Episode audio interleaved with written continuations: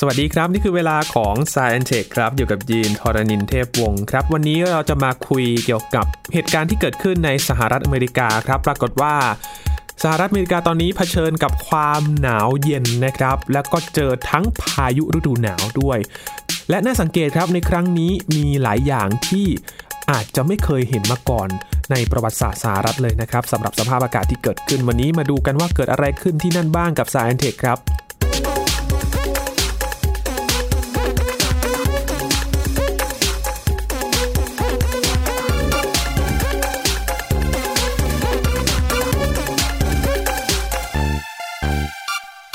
อนหน้านี้นะครับในช่วงประมาณเดือนมกราคมเราคุยกับอาจารย์บัญชาธนบุญสมบัตินะครับ ตั้งข้อสังเกตว่า โลกกำลังเผชิญอากาศหนาวผิดปกติหรือเปล่า อย่างที่ยุโรป โดยเฉพาะแถบตอนบนนะครับทางเอเชียเอง แม่น้ำฮันในเกาหลีใต้เป็นน้ำแข็ง พายุหิมะที่สเปนส่งผลต่อการขนส่งวัคซีนโควิด -19 นะครับ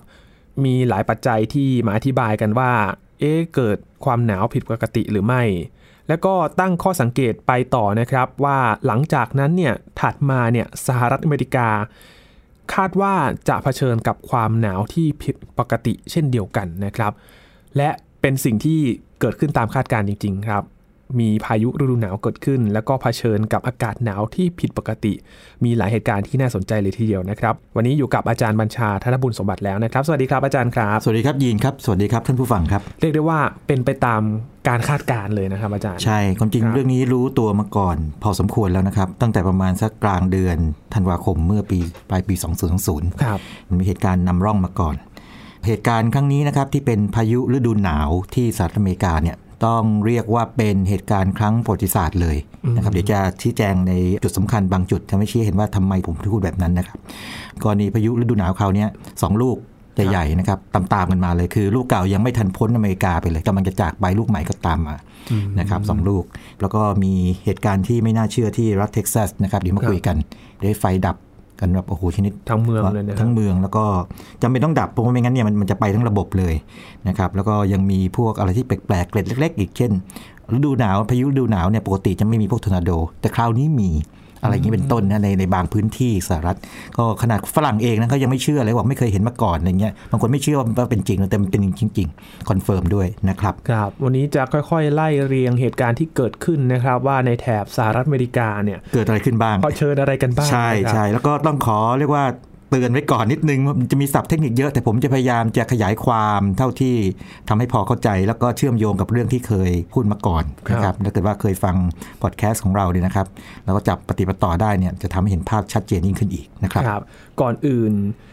ขอตั้งคำถามให้คุณผู้ฟังชวนคิดกันก่อนนะครับว่าตอนนี้เนี่ยโลกของเราเผชิญความหนาวที่ผิดปกติไปหรือเปล่านะครับ อาจารย์ครับความจริงเอาง่ายๆนะฮะอย่างตอนนี้เออจะเห็นว่าอย่างบ้านเราเนี่ยสังเกตไหมบอกว่าบางทีบอกโอ้ยแบบเข้าหน้าร้อนแล้วจริงๆยังนะนะครับตอนนี้เราคุยกันอยู่เนี่ยประมาณสักไปปลายๆเดือนกุมภาพันธ์ครับซึ่งจริงๆมันมันควรจะเกือบเกือบๆเป็นหน้าร้อนแล้วเนี่ยฮะแต่ปรากฏว่าเออมีการคาดการณ์ว่าหน้าร้อนน่าจะมาถึงช้าล่าช้ากว่าปกติประมาณ 2 สัปดาห์ สองสัปดาห์เป็นต้นซึ่ง ผมเองยังไม่ได้ยืนยันเรื่องนี้แต่ว่าในในแง่ส่วนตัวนะแต่ว่าผมคิดว่าเป็นเรื่องเดียวกัน เพราะว่าไอ้ความหนาวเย็นเนี่ยมันมาจากขั้วโลกเหนือครับนะครับแล้วก็มันมีเหตุการณ์บางอย่างที่นั่นนะครับที่เรียกว่า polar vortex collapse อะไรต่างๆนะครับครับอธิบายจริงๆครับอยากให้อาจารย์ทวนกันอีกครั้งหนึ่งครับว่าก่อนหน้านี้เราคุยกันที่ยุโรปใช่ไหมครัใช่ก่อนที่จะมาถึงอเมริสปกานใช่ครับเป็นพายุฤดูหนาวครับนะครับแล้วก็มันก็เชื่อมโยงกับปรากฏการณ์ทางขั้วโลกเหนือ ที่เรียกว่าเป็นอากาศหมุนวน นะครับมวลอากาศหมุนวน polar vortex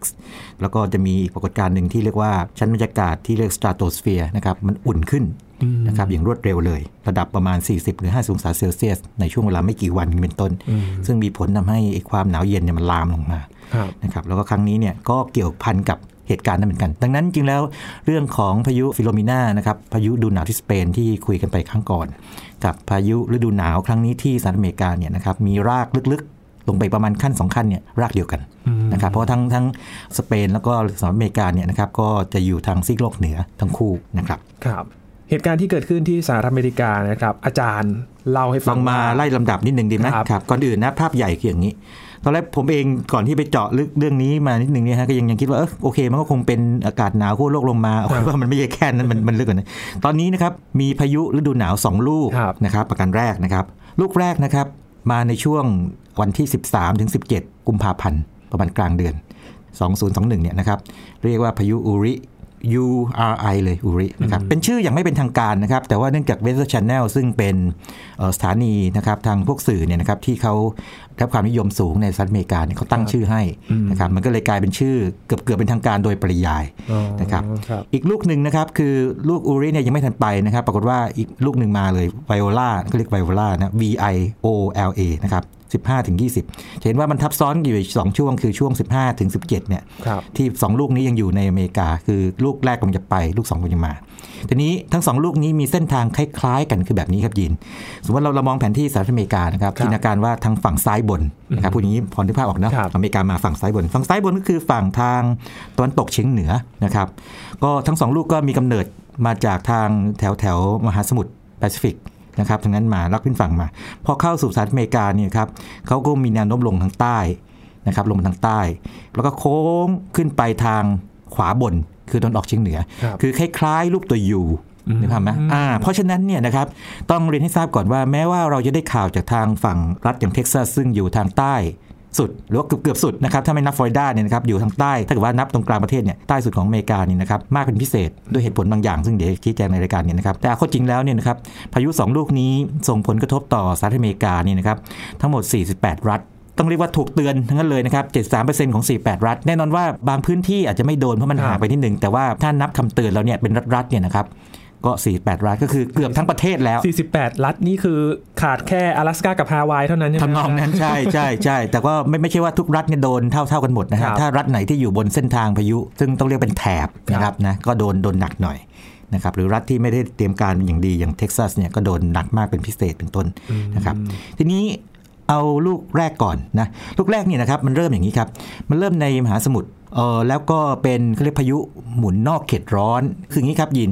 เราจะคุ้นเคยพวกพายุใต้ฝุ่นแถวบ้านเราเนาะซึ่งเป็นพายุเขตร้อนนะครับ แต่ว่าถ้าเกิดว่าเป็นพายุที่มันหมุนหมุนอยู่ทางใหญ่ๆนะครับทางแถบเขตอบอุ่นเนี่ยก็เรียกพายุหมุนนอกเขตร้อน extra tropical cyclone ซึ่งตอนแรกกำลังอ่อนกำลังลง แต่พอเรียกว่าได้กำลังเพิ่มขึ้นนะขึ้นฝั่งได้กำลังเพิ่มขึ้นนะกลายเป็นพายุฤดูหนาว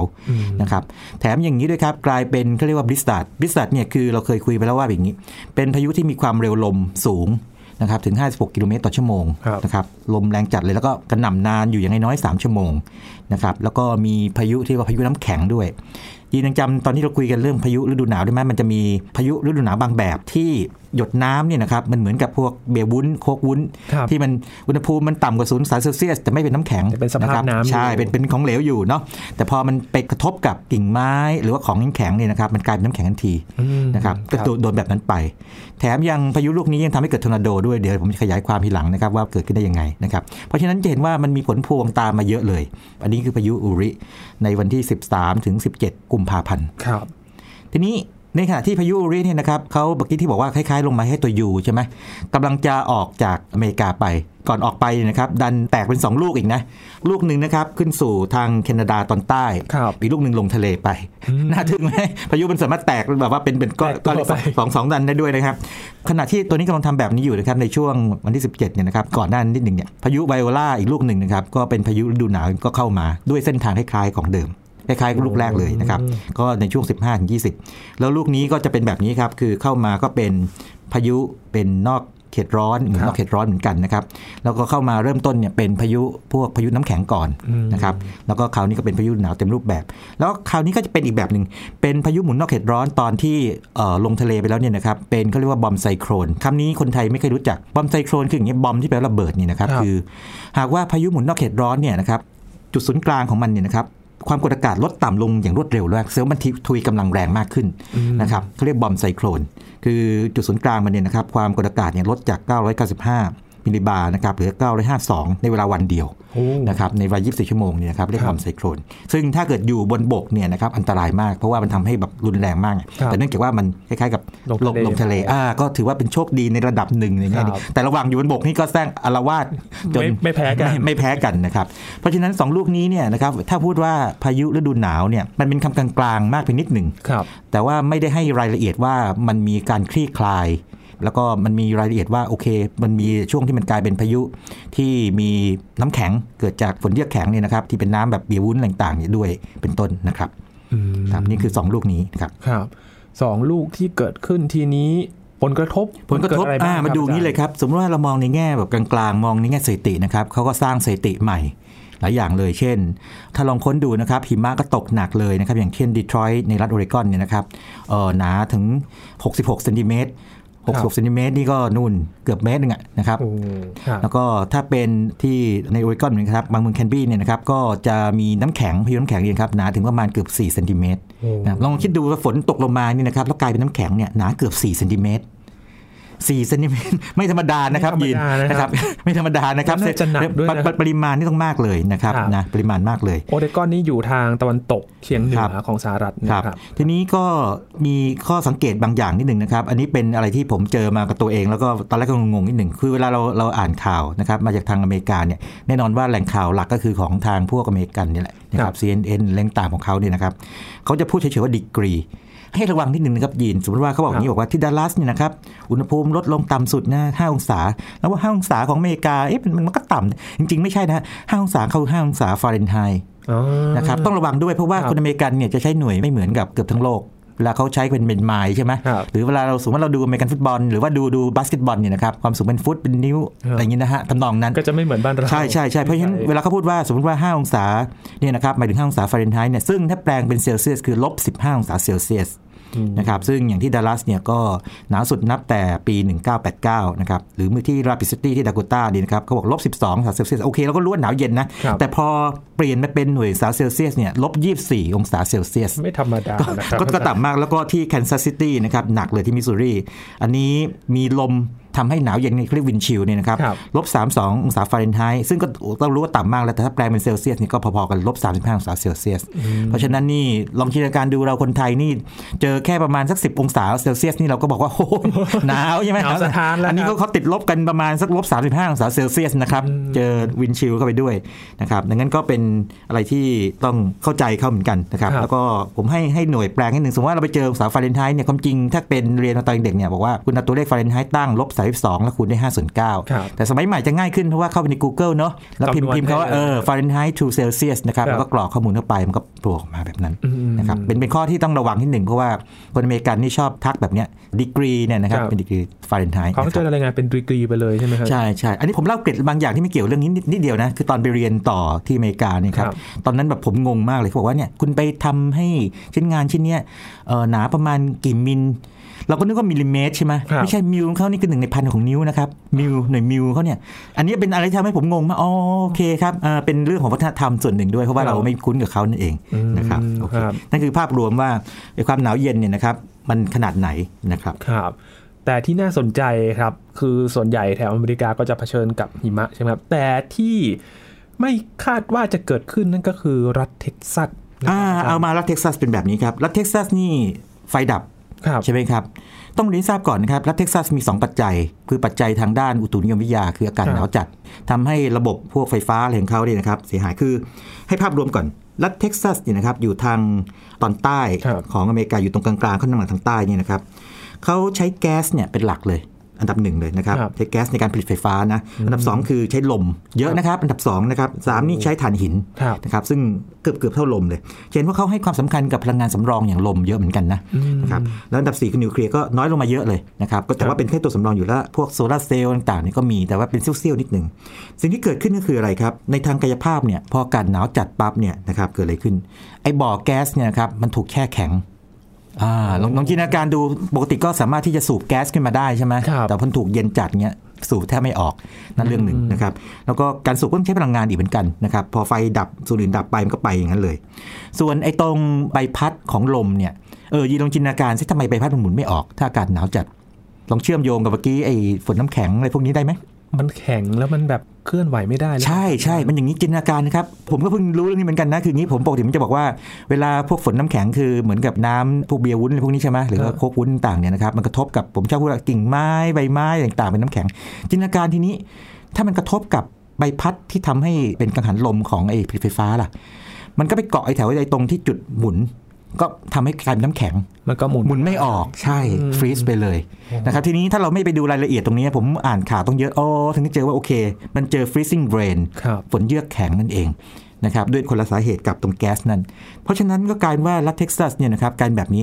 ปกติแล้วเนี่ยเขาจะใช้พลังงานทั้งหมดพวกนี้เนี่ยไม่เต็มร้อยหรอก ก็คือเกิดว่าสมมติว่าบางอันเนี่ยแบบใช้งานไม่ได้ไปก็เอาอันหนึ่งสำรองไปใช่ไหมแต่คราวนี้เนื่องจากว่าอากาศหนาวเย็นจัดผู้คนก็ต้องเปิดฮีตเตอร์ ให้ความอบอุ่นในบ้านความไงต้องการก็ความต้องการเยอะไฟฟ้ามัน peak ไงครับพอ peak ปั๊บเนี่ยสิ่งเกิดขึ้นมัน overload นะครับระบบบางระบบไปคือมันมีหลายระบบเนาะเขาก็บอกว่าทีนี้เขาออกแบบระบบมาแบบนี้บอกว่า ถ้าระบบมันจะจะ overload ให้ตัดไปเลยไม่งั้นเดี๋ยวเดี๋ยวมันจะพังอืมสิ่งที่เกิดขึ้นคือพอถ้าเป็นแบบนี้ทั้งหมดเนี่ยนะครับทั้งเท็กซัสก็จะไปหมดเลย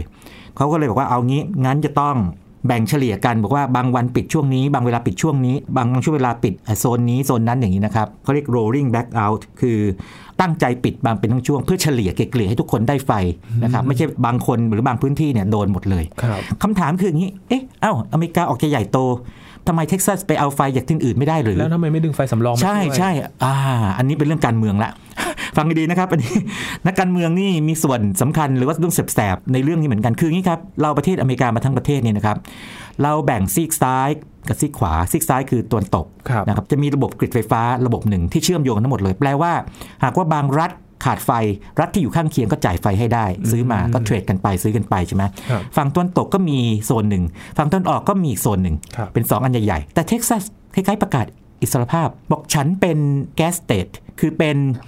รัฐที่มีพลังงานน้ำมันบอกน้ำมันนะสังเกตไหมผมครับพูดเลยพวกอเมริกันไงที่รวยจากน้ำมันในอ๋อในเท็กซัสน้ำมันมีแก๊สเยอะ ฉันสามารถผลิตไฟฟ้าหรือพลังงาน power เนี่ยเลี้ยงตัวเองได้งั้นฉันจะไม่ไปอยู่ คือไม่เอาปิดตัวเองเนี่ยไปผูกกับทั้งทางฝั่ง ซ้ายคือฝั่งตะวันตกกับฝั่งขวา ก็คือโดดเดี่ยวเลย ค่อนข้างโดดเดี่ยวคือผูกน้อยมากเลยครับด้วยความที่ว่าเขาเนี่ยยังไม่เคยเจอยังไม่เคยเจอไอเหตุการณ์ที่มันหนักๆแบบนี้มาก่อนส่วนหนึ่งในส่วนหนึ่งคือมันเป็นเรื่องผลประโยชน์ด้วยอันนี้อันนี้แบบตามข่าวคืออย่างนั้นนะครับ คือว่าพอตัวเองไม่ไปผูกติดกับกริดของทางฝั่งตะวันตกกับตะวันออกครับที่แบบเป็นโซนใหญ่ๆทั้งหมดเนี่ยนะครับเขาก็ไม่ต้องไปเคารพกติกา นะครับในการที่จะซื้อขายพวกนี้เป็นอิสระอย่างนี้ มันคงเป็นเรื่องผลประโยชน์นี้ด้วยนะครับมันกลายเป็นว่าอเมริกาเนี่ยนะครับมีระบบกริด3 3ระบบ1คือฝั่งทางตะวันตก2คือฝั่งตะวันออกเป็นแบบโซนใหญ่ๆนะทั้งอเมริกาหลายรัฐรวมกันนะแต่อีกอันหนึงคือเท็กซัสที่โดดเดี่ยวออกมา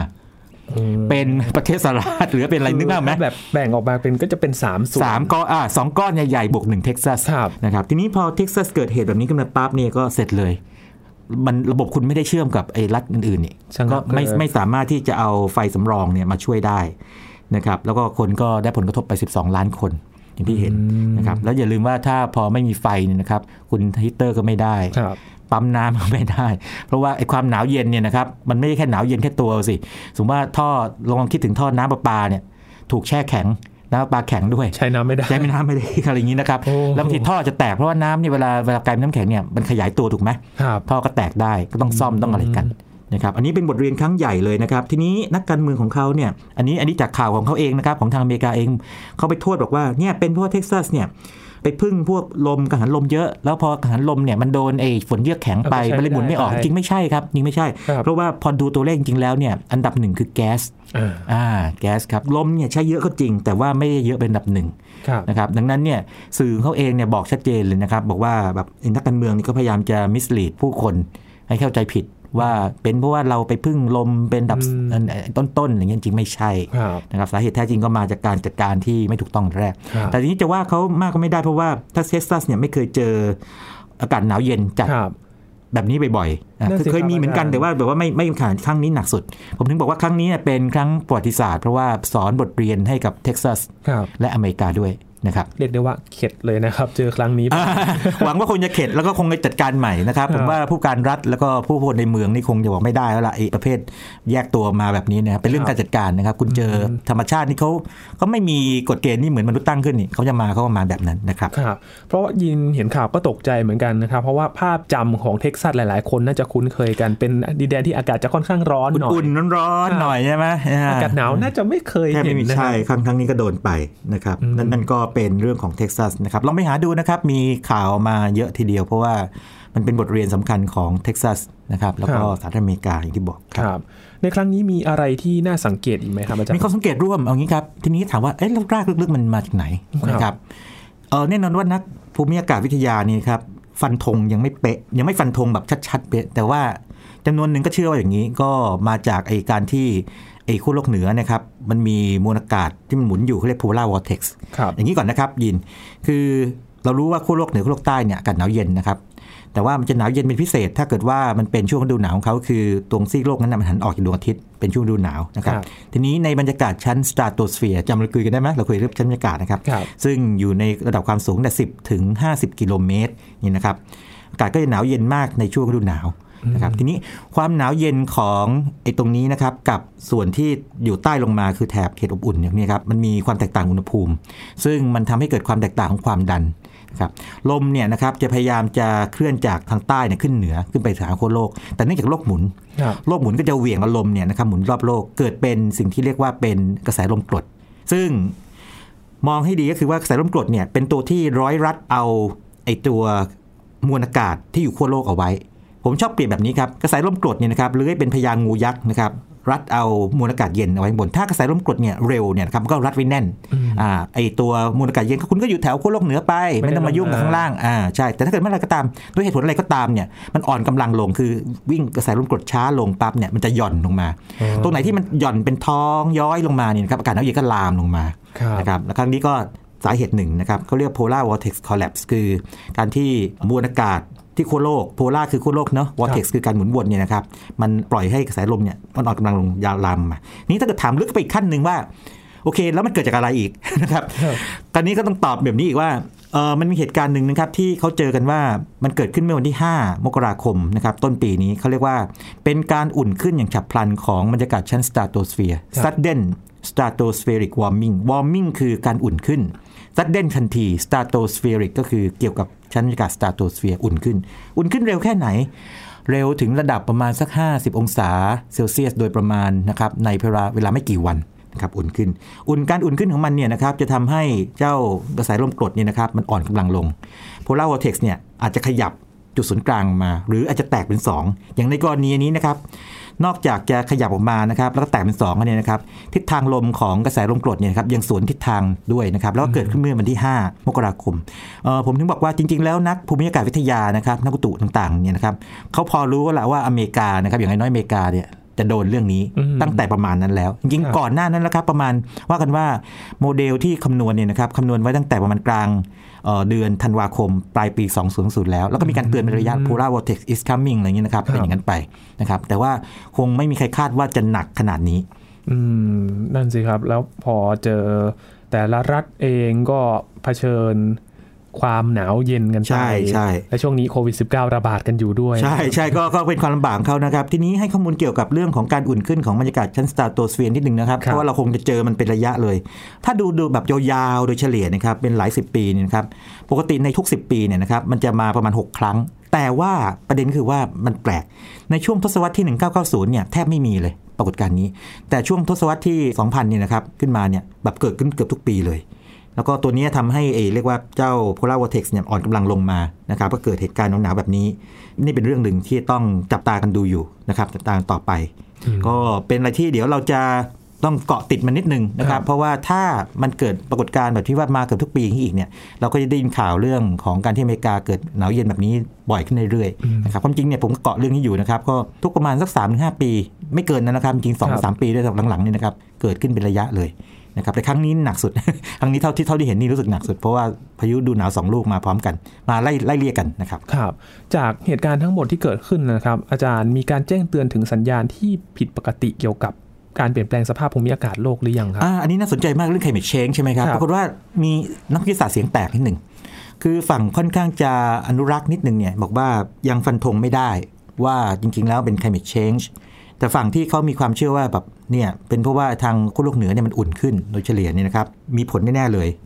แน่นอนว่าในทางทางภูมิอากาศวิทยาเนี่ยนะครับก็ต้องรอเก็บข้อมูลจนมั่นใจครับนะครับ แต่ว่าถ้าเกิดถ้าถามผมเนี่ยผมว่าเอ่อเหตุการณ์มันเกิดขึ้นถี่เรื่อยๆขนาดนี้เนี่ยนะครับแนวโน้มฝั่งหลังเนี่ยน่าจะค่อนข้างจะชนะอาจจะมีมากนิดหนึ่งนะคครัรับบแต่ก็ยังไม่สรุปเป็นขนาดนั้น เพราะฉะนั้นยังยังไม่ค่อยแน่นอนนะครับว่าเป็น climate change หรือเปล่าครับแต่ว่าประเด็นก็คือว่าต่อให้ไม่ใช่ climate change แล้วมันเกิดพายุฤดูหนาวขนาดนี้เนี่ยรัฐอย่างเท็กซัสและรัฐอื่นๆ ควรจะมีการรับมือที่ดีกว่านี้ครับนะครับ ยิ่งถ้ามี climate change นี่ยิ่งไปกันใหญ่เลย ต้องต้องหนักกว่านี้แน่เลย ดังนั้นเนี่ยเรื่อง climate change หรือว่าการเปลี่ยนแปลงภูมิอากาศเนี่ยครับตอนณวันที่คุยกันนี้นะครับประมาณสักปลายเดือนกุมภาพันธ์2021เนี่ยนะครับยังไม่ฟันธงว่าเป็น climate change แต่ว่าค่อนข้างจะบอกแล้วว่ามาจากปรากฏการณ์ที่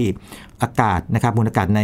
ระดับชั้นสตราโตสเฟียร์เนี่ยอุ่นขึ้นอย่างรวดเร็ว อันนี้ค่อนข้างจะเห็นตรงกันครับแล้วก็เกี่ยวข้องกับเรื่องของ polar vortex อันนี้เห็นตรงกันนะครับอืมอ่าครับครับ ถึงต้องต้องแยกแยะเป็นประเด็นประเด็นไปครับนะครับบางทีอ่านอ่านข่าวเนี่ยบางบางสื่อก็จะมองมุมเดียวว่าไอ้ climate change ทำให้เกิดอย่างนี้เราก็จะเชื่อไปอย่างนั้นไปครับแต่นักวิทยาศาสตร์จริงๆเถียงกันอยู่ จริงๆมันมีกลไกที่เกิดแมขึ้น mechanism มันมันซับซ้อนได้พอสมควรนะครับนะครับแล้วก็นอกจากอเมริกาแล้วนี่นะครับอย่างกรณีของลูกแรกเนี่ยนะครับปรากฏว่าอย่างนี้เม็กซิโกทางตอนเหนือก็โดนไปด้วย เพราะอย่าลืมว่าผมบอกว่ามันลงมาแบบตัว U เนาะครับตอนมันลงมาต่ำๆเนี่ยนะครับเม็กซิโกซึ่งมันก็อยู่ติดกับอเมริกาทางรัฐเท็กซัสตรงเนี้ยก็โดนตัว U โดนเข้าไปด้วย แล้วก็ปรากฏว่าผู้คนประมาณ4จุดล้านครัวเรือนนะครับก็ไฟดับไปครับด้วยเหตุผลเดียวกัน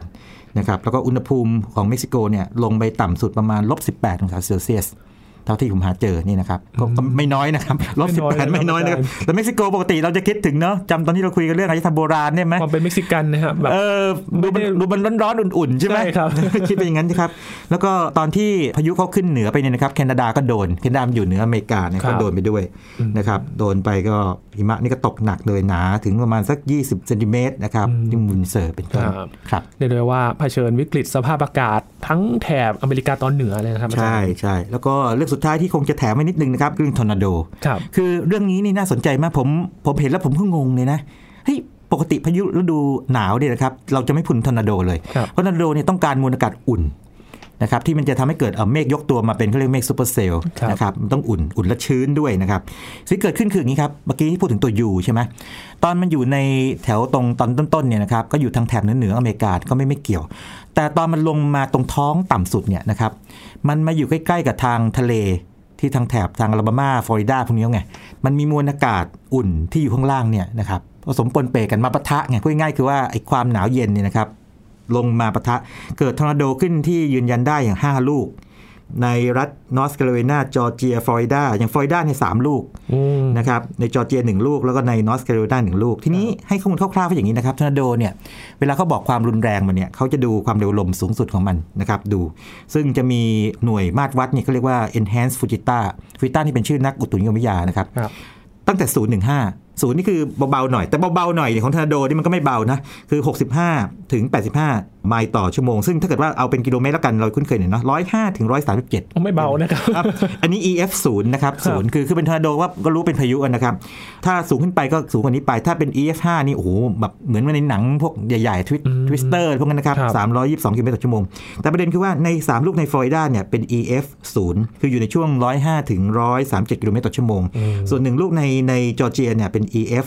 2นะครับคือในช่วง 178ถึง217 กิโลเมตรต่อชั่วโมงครับเร็วนะครับต้องคิดถึงเราอยู่ทางด่วนนี่ไม่เหยียบเร็วเท่านี้ใช่ไหมใช่ครับ178 กิโลเมตรต่อชั่วโมง แล้วก็อีกหนึ่งลูกในนอร์ทแคโรไลนาเนี่ยเป็น EF 3ครับ218ถึง266 กิโลเมตรต่อชั่วโมงนะครับผมยังไม่ได้ไปค้นตัวตัวเลขเป๊ะๆมานะครับแต่ว่าบอกช่วงไว้ก่อนจะทำให้เราพอเข้าใจได้ แล้วก็มีคนเสียชีวิตอะไรเงี้ยก็เป็นเรื่องที่น่าเสียใจนะครับแล้วก็เป็นอะไรที่ ค่อนข้างจะคาดไม่ถึง เพราะว่าพายุฤดูหนาวเนี่ยปกติจะไม่ได้เป็นแบบนี้ แต่เนื่องจากว่ามันลงมานะครับแล้วก็ลงมาต่ำมากเลยนะครับที่ดูมาถึงเท็กซัสได้นะครับแล้วตอนก่อนจะเลี้ยวขึ้นไปเนี่ยนะครับก็แถมทอร์นาโดให้ห้าลูกโอ้นะครับก็เป็นเป็นอะไรแปลกใหม่ที่จริงๆเคยเกิดขึ้นมาแล้วแต่นานๆทีครับนะครับแต่ครั้งนี้เนี่ยน่าจะถูกบันทึกเอาไว้ว่าเป็นครั้งประวัติศาสตร์ที่มีสถิติใหม่ๆเกิดขึ้นทั้งหนาวหนาวมากสุดในบางเมืองครับหิมะตกหนักมากสุดในบางเมืองเกิดทอร์นาโดด้วย 5 ลูก confirm อย่างนี้เป็นต้นครับครับ แล้วก็เป็นบทเรียนให้แต่ละรัฐก็ต้องรับมือกับภัยพิบัติที่เกิดขึ้นถูกต้องในในการรับมือก็คงเอ่อรับในแง่ของทางเชิงวิทยาศาสตร์และการจัดการครับนะครับแล้วก็คงไม่ให้ทางการเมืองเข้ามายุ่งเกี่ยวมากเหมือนกันที่อย่างรัฐเท็กซัสครับเป็นไปซึ่งเป็นอะไรที่คาดไม่ถึงแต่มันเป็นไปได้แล้วมันเป็นไปแล้วนะครับครับครั้งนี้นะครับทั่วทั้งสหรัฐอเมริกาจริง ๆ นะครับ ที่น่าให้ตื่นตัวทีเดียวนะครับครับ ลองเสิร์ชดูข่าวดูนะครับ เป็น Winter Storm นะครับ แล้วก็ USA 2021 นะครับ ข่าวเต็มเลยแล้ววิเคราะห์กันเยอะเลย ก็เป็นอีกบทเรียนหนึ่งของสหรัฐอเมริกาและของโลกด้วยต้องครับต้องพูดอย่างนั้นนะครับแล้วก็เรื่องนี้เนื่องจากว่ามันมีโยงกับขั้วโลกเหนือใช่ไหมครับ polar vortex ต่างๆเนี่ยนะครับปรากฏการณ์ polar vortex นี่ไม่ได้แค่อเมริกาไงทางยุโรปก็ได้อย่างนั้นอย่างที่เราพูดถึงเรื่องสเปนโดนใช่ไหมครับแล้วจริงๆบางส่วนของเอเชียเนี่ยนะครับที่เกาหลีใต้ต่างๆก็เกี่ยวเหมือนกัน เราเราอาจจะรู้สึกว่าเฮ้ยเราเขตร้อนไม่ค่อยเกี่ยว แต่ผมขอตั้งข้อสมมติฐานไว้อย่างนี้แล้วกันนะครับ ผมครับคิดว่าน่าจะมีงานวิจัยที่ศึกษาว่าฤดูร้อนที่มาแล้วใช้ปกติฤดูหนาวมันลากยาวกว่าปกตินิดนึงเนี่ยเกี่ยวข้องกับ polar vortex นี้หรือเปล่าด้วยอืมนะครับครับซึ่งอันนี้เราจะไม่ค่อยได้ยินกรมอุตุจะพูดถึงเนาะนะครับ อยากจะเห็นนะครับ อยากจะเห็นเนื่องจากผมไม่มีข้อมูลยิงไม่ฟันธงแต่ว่าตั้งข้อสังเกตไว้อย่างนี้แล้วกันนะครับครับเป็นอีกปีหนึ่งที่มีสถิติที่น่าสนใจ แล้วก็ลองมาเปรียบเทียบกับปีอื่น ๆ ที่เกิดขึ้นด้วยนะครับ ก็ลองดูกันว่าเกิดอะไรขึ้นกับโลกของเราบ้างรวมถึงมุมต่างๆ ของโลก โดยเฉพาะที่สหรัฐอเมริกานี่แหละครับ ที่เราได้เห็นเรื่องราวที่สำคัญ แล้วก็เป็นบทเรียนที่นำไปวิเคราะห์กันต่อสำหรับ ทั้งนักวิทยาศาสตร์ แล้วก็รวมถึงประชาชนที่จะต้องรับใช่รู้สิ่งสำคัญด้วยคือนักวิทยาศาสตร์ก็หาสาเหตุนะครับแล้วก็เสนอแนวทางการแก้ไขให้กับผู้วางนโยบายนะคครัรับบแล้วก็ให้สาธารณะรู้นะครับ แต่ว่าเรื่องการจัดการนะครับ ก็เป็นเรื่องที่นักวางนโยบายก็ต้องวางให้ถูกต้อง ส่วนประชาชนทั่วไปก็ต้องอ่านฟังข่าวด้วยความเข้าใจ คือคนอเมริกันเนี่ยน่าจะเข้าใจเรื่องพวกนี้ดีเลยเพราะว่าอย่างคำว่า polar vortex เนี่ยผมลองลองดูนะมันเพิ่งจะมาพีคประมาณสักใน 5 ปีที่ผ่านมานี้ ก่อนหน้านี้เนี่ยคนยังไม่รู้จักถึงขนาดที่ว่ามันมี TED Talk บางอันเนี่ยพูดถึง polar vortex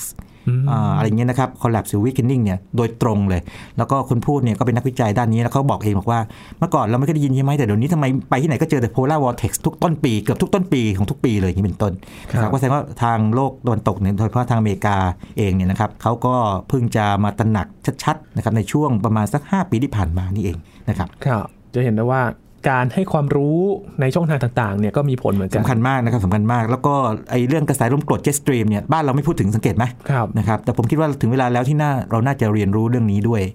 นะครับ น่าจะเป็นอีกตอนหนึ่งนะครับ ที่คุณผู้ฟังได้เรียนรู้ใช่เรื่องราวที่เกิดขึ้นอะไว้ใช้โอกาสขยายความพวกคำพวกนี้เพิ่มเติมนะครับ แล้วก็ถ้าจำเป็นจริงอาจจะต้องมีภาพมีแอนิเมชันต่างในในเว็บของไทย PBS Podcast ครับนะเพื่อให้เห็นภาพชัดเจนบางทีด้วยความเป็นพอดแคสต์เนอะครับแต่ว่าพอมีพวกคำพวกนี้เนี่ยคุณผู้ฟังสามารถที่จะไป search หาในอินเทอร์เน็ตได้ทั้งดูคลิปนะครับดูภาพนิ่งแผนภาพต่างๆเนี่ยครับก็จะเห็นภาพชัดเจนขึ้นอีกนะครับครับผมวันนี้ขอบคุณอาจารย์บัญชามาก ๆ เลยครับยินดีมากเลยครับ นี่คือ Science Tech นะครับกับเรื่องราวที่เกิดขึ้นในสหรัฐอเมริกา และก็ทำให้เราได้หาข้อมูลได้ความรู้ใหม่ๆนะครับในการเรียนรู้เรื่องของเหตุการณ์ที่เกิดขึ้นบนโลกนี้นะครับคุณผู้ฟังติดตามรายการกันได้ที่ www.thaipbspodcast.com ครับรวมถึงพอดแคสต์ช่องทางต่างๆ ที่คุณกำลังรับฟังอยู่นะครับมาอัปเดตเรื่องราววิทยาศาสตร์เทคโนโลยี และนวัตกรรมกับเราได้ที่นี่ทุกๆ สัปดาห์นะครับ ช่วงนี้ยีนทรณินเทพวงศ์พร้อมกับอาจารย์บัญชาธนบุญสมบัติลาไปก่อนครับ สวัสดีครับ